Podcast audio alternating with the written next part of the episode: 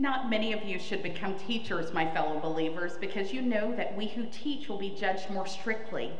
We all stumble in many ways. Anyone who is never at fault in what they say is perfect, able to keep their whole body in check.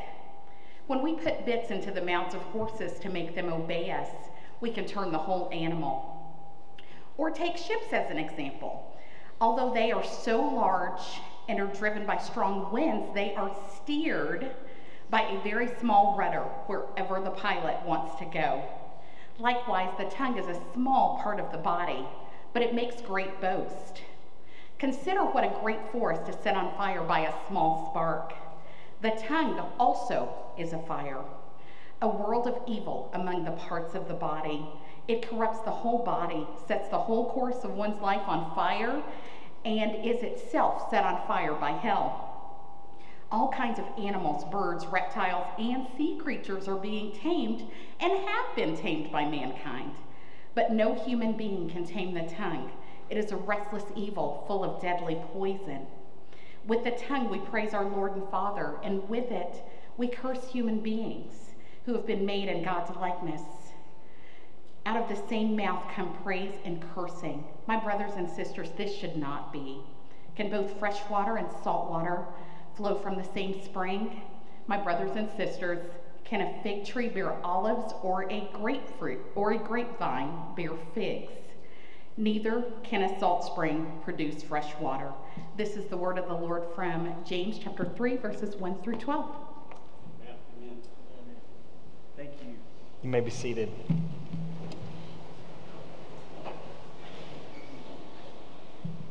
Well, we are going to jump right into chapter 3 this morning as James continues in this letter giving us very practical wisdom for daily Christian living. James is not so much concerned only with the what or the why, but he wants us to know the how. How do we put our faith into practice? How do we live out that which we believe to be true and that which is honoring to our Lord and Savior Jesus Christ. And here in the beginning of chapter 3, James turns to the importance of words. Whether they're words that are being brought from a teacher who is teaching the scripture, or whether it's simply the words that we all use every day to either give life and to build up, or to tear down and to bring death. And James 3 begins in verse 1 with the verse of Scripture that makes every single person who ever teaches the Bible really, really nervous when they read it. James says, Not many of you should become teachers, my fellow believers, because you know that we who teach will be judged more strictly.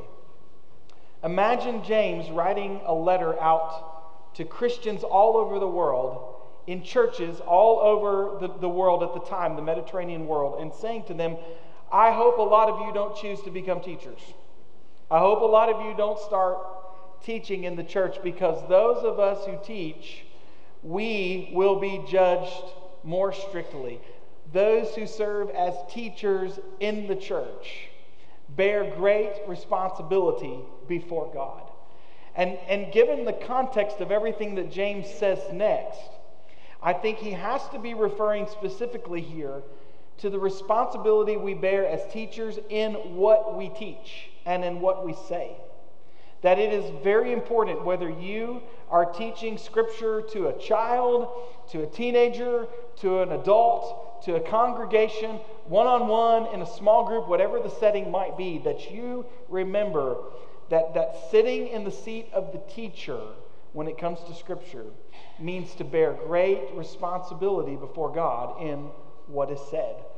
And I'm thankful that as we look into the whole of Scripture, we look into the New Testament, we never find a place where any of the apostles were teaching, or any pastors were teaching, or any elders were teaching in any church. You know what? You ought to just believe whatever feels best for you to believe. Whatever makes you feel best about yourself, Whatever you find to be your truth, you should just believe that and you should just run after that. We never see any teaching in Scripture that sounds anything like that. Because it's important that we know that we remember that there are some standards and there are some boundaries and there are some clear words that God has given to us as His words, and they are what we would call orthodox. They are what we call right belief. And even in the beginning of the book of Acts, in Acts chapter 2, as we see the church being born, the very first thing we're told that they committed themselves to was the apostles' teaching. That there was this authoritative biblical teaching being presented in the church, and they held themselves to that standard of teaching what was right, what was orthodox. But I think we would make a mistake if we only heard James saying that teachers are held accountable for what they say and not for what they do. In fact, wouldn't that be a direct contradiction to what we just read at the end of James chapter 2 last Sunday, where James says, What good is that? What good is it if a person claims to have right faith, but they don't match that right faith with right action? What good is it if we have faith but we have no deeds? Can such faith save a person? No, James says that kind of faith, it is useless, it is dead. What good is it if we don't match our words with our actions? And I hope we can all agree that when it comes to those who serve as teachers, yes, what is said matters, but the character of that person's life, the faithfulness of that person's life, it matters as well. And so God has set for us, for those who teach and those who would step into the role of Christian leadership, the strong responsibility before Him that we would be orthodox, yes, but that we would also practice orthopraxy, right practice, and that right beliefs and right practice would go together in faithfulness for the one who teaches. Consider what Jesus said in Matthew chapter 23 about the teachers of the law and the Pharisees. He said to the crowds, the teachers of the law and the Pharisees sit in Moses' seat. So you must be careful to do everything they tell you, but do not do what they do, Jesus said, for they do not practice what they preach. Listen to me, brothers and sisters. We must never fall into the trap of looking the other way when it comes to a person's character and when it comes to a person's life and faithfulness just because we like the things that they are saying. If you listen long enough, and James talks about this later on in this text, if you listen long enough to what a person says, you will eventually hear what is truly in their heart. And holding those two things in balance and intention together, yes, faithfulness in what the teacher says, but yes, also faithfulness in the content of the teacher's character and in the faithfulness of the teacher's life. Because all who serve as teachers in the church bear great responsibility to God. From this, then, James moves into the bulk of this section where he talks about words and that the words of our mouths matter. And he begins with what is probably one of the most memorable sections in all of James's letter, giving several examples of how this statement is true that the tongue is a small part of the body, but it can do a large amount of damage. James returns here to something he introduced in chapter 1 that the true disciple learns to keep a tight rein on his tongue to keep a tight rein on her tongue. James said back in chapter 1, verses 19 and 20, My dear brothers and sisters, take note of this. Everyone, everyone should be quick to listen and slow to speak, and slow to become angry, because human anger does not produce the righteousness that God desires. And then in verse 26 of chapter 1, those who consider themselves religious and yet do not keep a tight rein on their tongue, deceive themselves. And their religion is worthless. In the same way, here James continues the tongue, it is a small part of the body, but it can do a large amount of damage if we don't keep a tight rein on it. Yet I'm so thankful that as James continues on into verse 2, he gives us some grace, right? He says, But don't forget, because this is really hard. Keeping a tight rein on your tongue is really hard. We all stumble in many ways, right? We all stumble in this area. Anyone who is never at fault in what they say, that person basically is perfect, right? Because if they have the ability to control everything they say, then they can keep their whole body in check at that point. All of us have some room to grow in this area. None of us have yet arrived to the point that we are perfectly able to keep a tight rein on our tongue. Some of you look offended by that. Let me say it a different way. I'll confess first this morning, all right? I have not arrived in this area. I still have room to grow in keeping a tight rein on my tongue. How many of you are with me? All right, testify. Raise your Okay.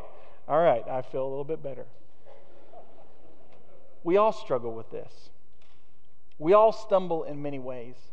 And James gives some very practical illustrations, and I love the way that he does this, much like Jesus did when he taught.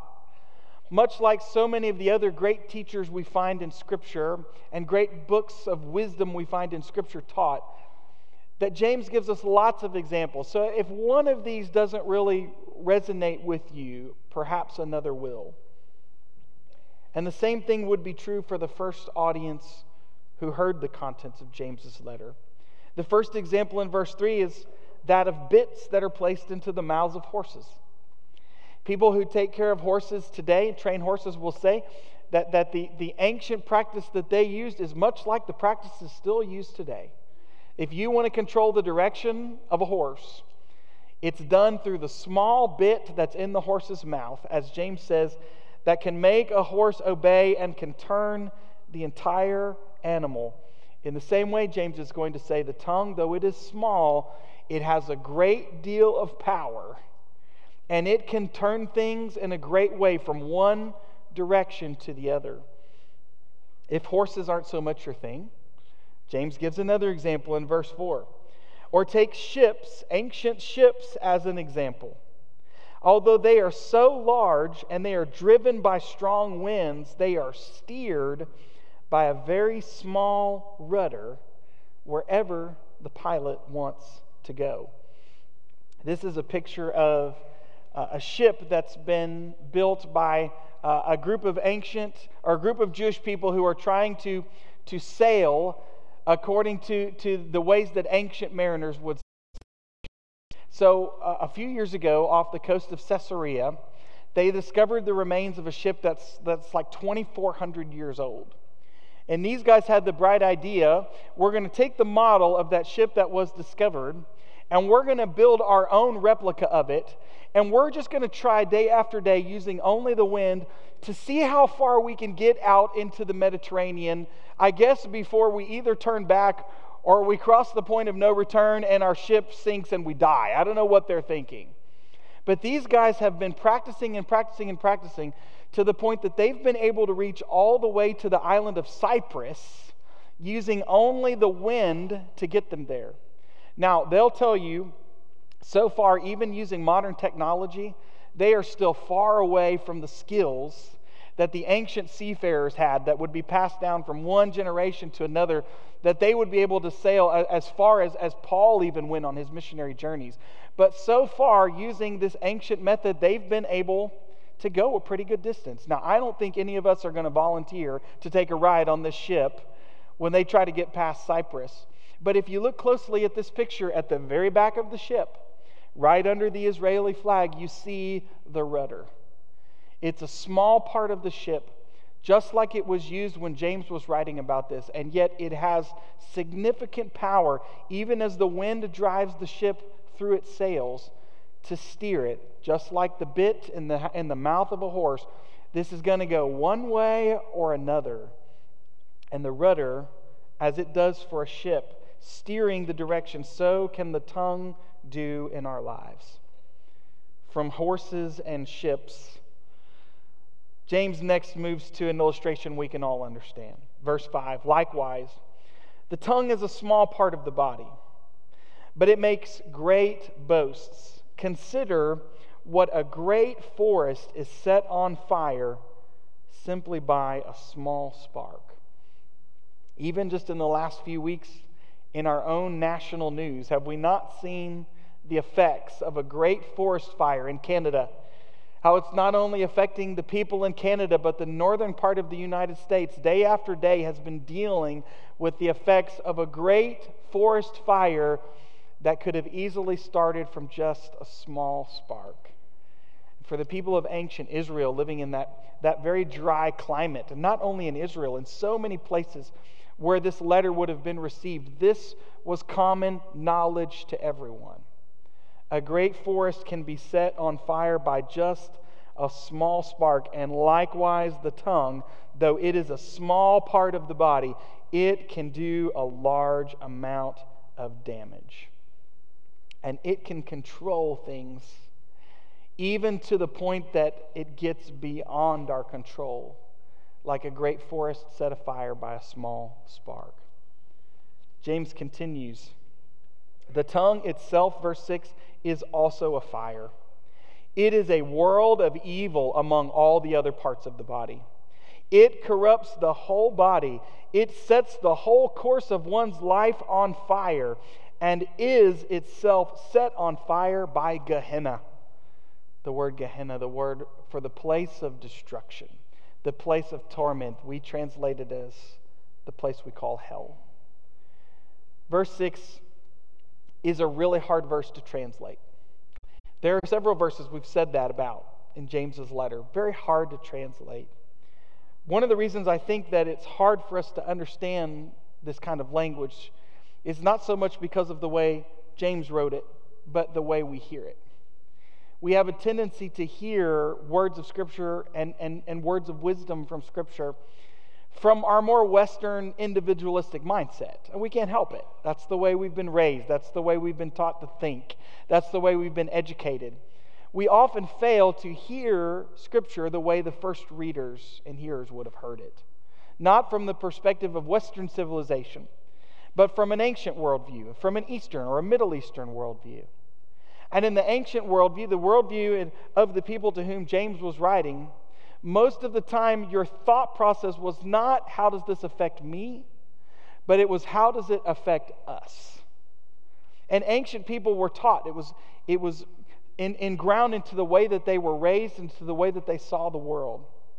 What I do doesn't just affect me, what I do always affects you, and it always affects us, and it always affects my family, and it always affects my tribe, and it always affects my community. What I do has an effect on everyone. And James is saying here the tongue and the damage that it can do can be so widespread in its destruction that it can upset the entire cycle of life. It can upset the entire circle of existence. The whole community can be damaged by just one careless or sinful word that is itself set on fire as if from the fires of hell, bringing about damage and destruction further than we can ever imagine. No human being can tame the tongue, James says. All kinds of animals, birds, reptiles, and sea creatures, they have been tamed and they're being tamed by mankind, but no one, no human being can tame the tongue. It is a restless evil it's full of deadly poison. And listen, when we are not walking in the Spirit, when we are not speaking words of life that come from the Spirit, when we're not growing in our Christ likeness as a disciple who is learning to tame the tongue, learning to keep a tight rein on the tongue, our tongues can also easily be a restless evil and they can be full of deadly poison. Sticks and stones may break my bones, but words will never hurt me. It sounds good, but we all know that's not true. It's not. Words can do great damage and destruction. How many of us even have moments we can look back at in our lives where it was just one small thing that was said and we still carry it with us today? James is talking about things here like insults, words of hatred. Specifically, what he mentions in a moment curses, words of curses, lies, slander, gossip, misinformation, half truths, words that sow division, words that are meant to hurt and are meant to injure, selfish words, foolish words. Maybe we would again just say careless words. Any one of those areas, when those are the things that are coming out of our mouths, they can not only be a restless evil, but they can be deadly poison to those who hear them. In many ways, the most practical application about our tongues and about the words that come from our mouths goes back to what we read a moment ago from James 1:19. My dear brothers and sisters, take note of this. Everyone should be quick to listen and slow to speak because the tongue is a small part of the body, but it can do a large amount of damage. You know, it's interesting the language that James uses there of words and our tongues corrupting our whole body. The root of the word he uses for corrupts is simply the word that means common. And I sort of made a mistake this week. I told Seth this and I told my son Aiden this. I probably shouldn't go down the rabbit hole of trying to figure out how we got the word corrupt from the word common, but I couldn't help it. I had to do it. And, and the best that I could come up with in trying to connect these two words is, is that idea of being careless in what we said and what we say. How often is it a, a careless word, just a common word that comes out of our mouths without thinking, without thought, without considering the ramifications, that ends up being a corrupting word and a sinful word, and one that does great damage to those who hear it. The tongue is a small part of the body that can do a large amount of damage, and even the damage that it does can, can resonate to the level of being words that bring death. We read that in Proverbs this as our Old Testament reading just a moment ago. The tongue has the power of life and death. And James, as he concludes this part of the letter, talks about that. That out of our mouths can come words of life, but also words of death. So choose, choose words of life as a disciple who learns to keep a tight rein on his tongue or her tongue. With the tongue, James says, we praise our Lord and Father, just as we've been doing this morning as, as a part of our corporate worship. And at the same time, we use it to curse human beings, to curse other people who've been made in God's likeness. Out of the same mouth can come praise and cursing. But James says, My brothers and sisters, once again, this should not be. Listen long enough to the words that someone says, and, and eventually you'll see what's in their heart. As we were talking about this week, this week, this text, Seth and I were discussing, and we, we came back to Matthew 15, and we found this, this, this, this direct connection to what James writes and teaching that Jesus offered in Matthew 15. So I'm going to ask Seth to come for a moment, and he's going to share with us a little bit more about this connection between James 3 and Matthew 15. Thank you, Eric. Before I begin, I just want to say what an honor and privilege it's been to get up in front of you guys and, and help lead in worship and, and speak in front of you guys. And um, learning from Eric this summer has just been um, a gift as well. Um, but um, thank you guys for, for, for coming here and, and, giving time to the Lord to worship His name and to listen to His word. Um, so we'll be in Matthew 15, but before that, in Matthew 14, uh, to kind of give a refresher, Jesus has just fed the 5,000. Um, right after that, the disciples were on the boat and he met them and was walking on water. And Peter did walk on water but began to sink, and Jesus saved him. Um, they landed at Gennesaret on the other side of Galilee where Jesus would heal the sick and perform miracles. Um, so in Matthew 15, we see the Pharisees approach Jesus and asking questions about his disciples. This isn't to trick him, this isn't to catch him in a lie, but this is um, a direct confrontation that we see. So, Matthew 15, verse 1. Then some Pharisees and teachers of the law came to, came to Jesus from Jerusalem and asked, Why do your disciples break the tradition of the elders? They don't wash their hands before they eat. Jesus replied, And why do you break the command of God for the sake of your tradition? So the disciples are eating without washing their hands and they're defiling their bodies. Now it's important to note that this um, idea that, that the Pharisees are approaching Jesus about isn't um, a command of God, um, it is a tradition of the elders and the teachers. They're ignoring God's commands, they're ignoring God's uh, power by putting their own rules before uh, God's. Um, Mark 7, um, the, same, the same story that we read in Matthew 15, just by a different author, kind of gives a better explanation um, and a further explanation of this idea. It says in Mark 7, verses 3 and 4 The Pharisees and all the Jews do not eat unless they give their hands a ceremonial washing, holding to the tradition of the elders. When they come from the marketplace, they do not eat unless they wash, and they observe many other traditions, such as washing of cups, pitchers, and kettles. Now I can imagine that the Pharisees, you know, washing their hands in the bowl and, you know, singing happy birthday two times, three times, whatever, get their hands clean. No, but that was the tradition. That is what they did. And you may think it, it it's a little gross that the disciples would, would eat, you know, uh, with dirty hands, because I'm sure there was a lot of sand, a lot of grime and dirt on their hands um, to follow that.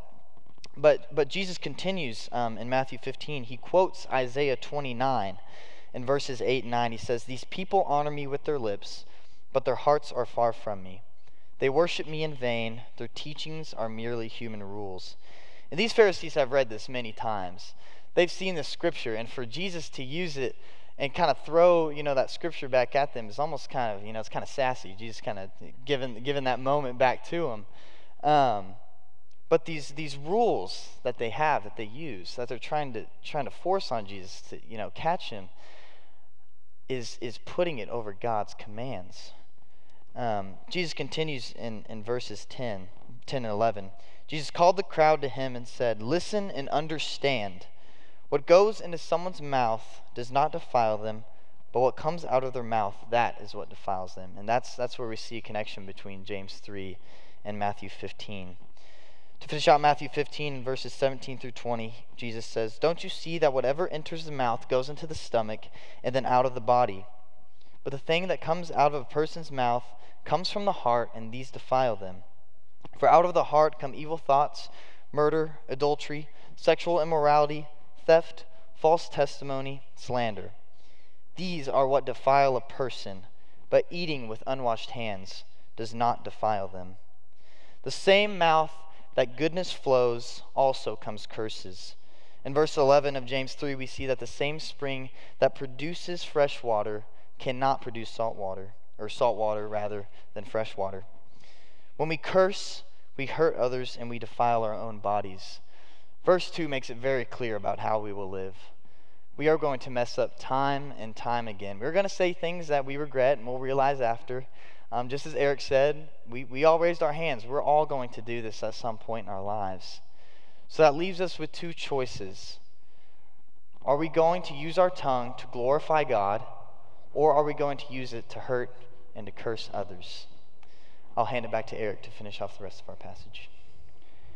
Thank you, Seth. And I, I think it's important that we don't misunderstand what Jesus says here in Matthew 15 or James's point as if to say that what we take in also isn't important. Because there are several other times where Scripture and Jesus himself says it is important what you take into your body, whether it's through your eyes or through your ears and, and the dietary laws of the Hebrew people followed. They were there for a reason. It's not that what goes in doesn't matter as well. But Jesus is saying, James is saying, out of our mouths, if you listen to someone long enough, what they say will tell you what's in their heart. And out of our mouths can come things that defile us words of life or words of death. Choose to be the one who speaks words of life. Fresh water verse 11. Can both fresh water and salt water flow from the same spring? My brothers and sisters, can a fig tree bear olives or a grapevine bear figs? No. Neither can a salt spring produce fresh water.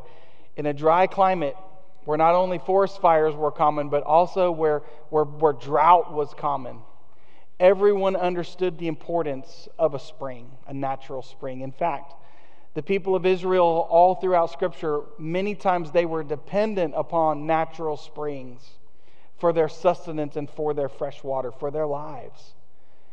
And James says here if that fresh spring begins to produce water that is salt or is bitter, it's no longer water that's going to bring life or bring nourishment. It's water that is, is contaminated. It's water that can bring death. We might say it this way it's no longer life giving, it's toxic. And we live in a culture where there are toxic words swirling around us all the time. But James says, out of our mouths can come words of life and words of death. Choose the words that give life. And he's given us so many practical examples here to understand this. Things like bits in the mouths of horses, the small rudder of a ship, a small spark that starts a fire. He's compared controlling the tongue to trying to tame wild animals, salt water, fresh water, fig trees, and olive trees. But before we close, I want to turn to one more example from Hebrew wisdom. And, and James is building in his New Testament wisdom upon that Hebrew wisdom that his Jewish background believers receiving these letters would know they'd be familiar with. In Jeremiah chapter 9, we get another example from Scripture, another illustration that, at least for me, spoke so clearly about why keeping a tight rein on our tongue is so important. In Jeremiah 9, God is speaking about the sins of his people. And specifically here, he talks about the sins of their mouths, the sins of the things they were saying. Therefore, this is what the Lord Almighty says See, I will refine and test them. For what else can I do because of the sin of my people? Their tongue is a deadly arrow, it speaks deceitfully. With their mouths, they all speak cordially to their neighbors, but in their hearts, they set traps for them. God brings together that importance of the authenticity, the genuineness of speech, but also of life and of action. And he uses the example here of an arrow. The tongue is like a deadly arrow that they shoot and injure others. I looked into some, I was looking into some teaching about this particular example from Jeremiah. And I came across this example from some ancient Jewish rabbis. And I thought it was so perfect. It speaks so clearly in a way that, that all of us will understand about how the tongue can be deadly like an arrow. Here's what the rabbis wrote The tongue, in Jeremiah's writing, is compared to an arrow and not to a sword. Why? Because if a person draws a sword to kill his fellow man, the intended victim can beg for mercy, and the attacker can change his mind and return the sword to its sheath. But an arrow, once it has been shot and begun its journey, even if the shooter wants to stop it, he cannot. In the same way, a careless word, a selfish word, a, a cursing word, a sinful word, once the arrow has left the bow, we cannot pull it back. There's nothing we can do. And all of us have moments in our lives where we have shot out that arrow and we wish today we could pull it back, but we can't. Sinful, toxic words that bring death rather than life cannot be taken back. And just as a saltwater spring produces bitter and contaminated water, so will a sinful heart produce words of death rather than words of life. But I don't know about you. I'd like to end on a positive note this morning. You good with that? Yes, words that tear down and words that are born from a sinful heart and words that bring death, once they're spoken, they cannot be taken back. But on the other hand, a heart that is connected to God, a heart that is producing Christ like character, will produce life giving words that build up and do not tear down. And the words that give life will outlive the words that bring death. The words that give life will outlive the words that bring death because the words that give life, that are built upon the foundational truths of God and the truths of God's word that He has given to us, that we might be life giving in our words and not death giving in our words, those are the words we will use to praise Him forever and ever in His presence in eternity. They will outlive the words of death because when we stand before God, there will be no more words of death, there will only be words of life. If you, like me, have a lot of regret about arrows that you've shot out and words you wish you could take back, become the kind of disciple who keeps a tight rein on his tongue or a tight rein on her tongue, who is slow to speak and quick to listen, and speak words of life that will outlive those words of death. And let that be your legacy. Let that be how you're remembered. Let that be the kind of person that you are, that someday when you stand before God, you'll know that those words of life are the words that will live forever. And this morning, I want to speak some words of life over us as we close. And what I want us to do is, as we're preparing here in just a moment, we're going to have a time of invitation and response. Before we do that, before we stand up, I, run, I want you right there where you are to, to get in, in your best posture of receiving, okay, whatever that looks like for you. You can stand, you can sit, you can kneel. Maybe the first thing to do to get in that posture is just to take a deep breath and, and just try to relax your shoulders a little bit, which I know for me is hard to do sometimes. But try your best to get into a posture of receiving. Maybe you need to open your hands to receive. And what I want to do for just a moment, I pray that this comes directly from the Holy Spirit, speaking into my heart, speaking into your heart. I want to just speak some words of life that come from the Word of God over us. And I want you to receive them. Get into that posture of receiving and let these, these, these words of life that will outlive any words of death be the words that you hear God speaking to your heart today. Let's get into that posture of receiving. And this morning, would you hear these words of life? God loves you. It doesn't matter that you've sinned against him, that doesn't affect his love for you. God loves you, and he loves you so much that even though you had sinned against him, even though you have shot arrows that have hurt his heart, he loves you so much that he gave his one and only Son to die on the cross, to take your sin upon his own shoulders. And he loves you so much that he gave his one and only Son that, that whoever believes in the Son will be given life. That whoever believes in the Son is not condemned to Gehenna, not condemned to the place of death and destruction but whoever believes in the Son receives life, eternal life, everlasting life. And God loves you so much that He took the initiative to make that life available, to make that life possible. You did nothing to earn it, and there's nothing you could do to earn it. But God loves you so much that He has given you that gift anyway.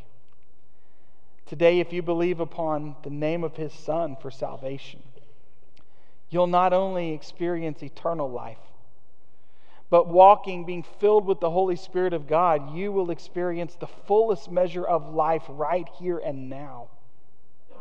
And you will never know a greater level of peace or joy or fulfillment. God has a wonderful purpose and plan for your life, and you will find that seeking His will as you surrender your life to Jesus Christ. And again, all of this is because God loves you that much. Today, would you simply, in this posture of receiving, give Him thanks for His love? Give Him thanks for His grace. Give Him thanks for His mercy and forgiveness. And would you receive these life giving words that God has given us through his, his Word, His Scriptures, and commit yourself to be a person who will share those life giving words with others? because those are the words that will last forever. God, I thank you for each and every person who's here, each and every person who is watching online. And I pray that in this last moment, as we have a time of invitation and response, that you would draw every heart close to you. If there's any person who needs to step out today and to come to you and surrender today, Lord, would you draw them through your Spirit? And as we have lifted up the name of Jesus, as we have lifted up the cross, as we consider the victory that we have over sin and death because of the cross and your resurrection, Lord, would you draw people to yourself? In Jesus' name, amen.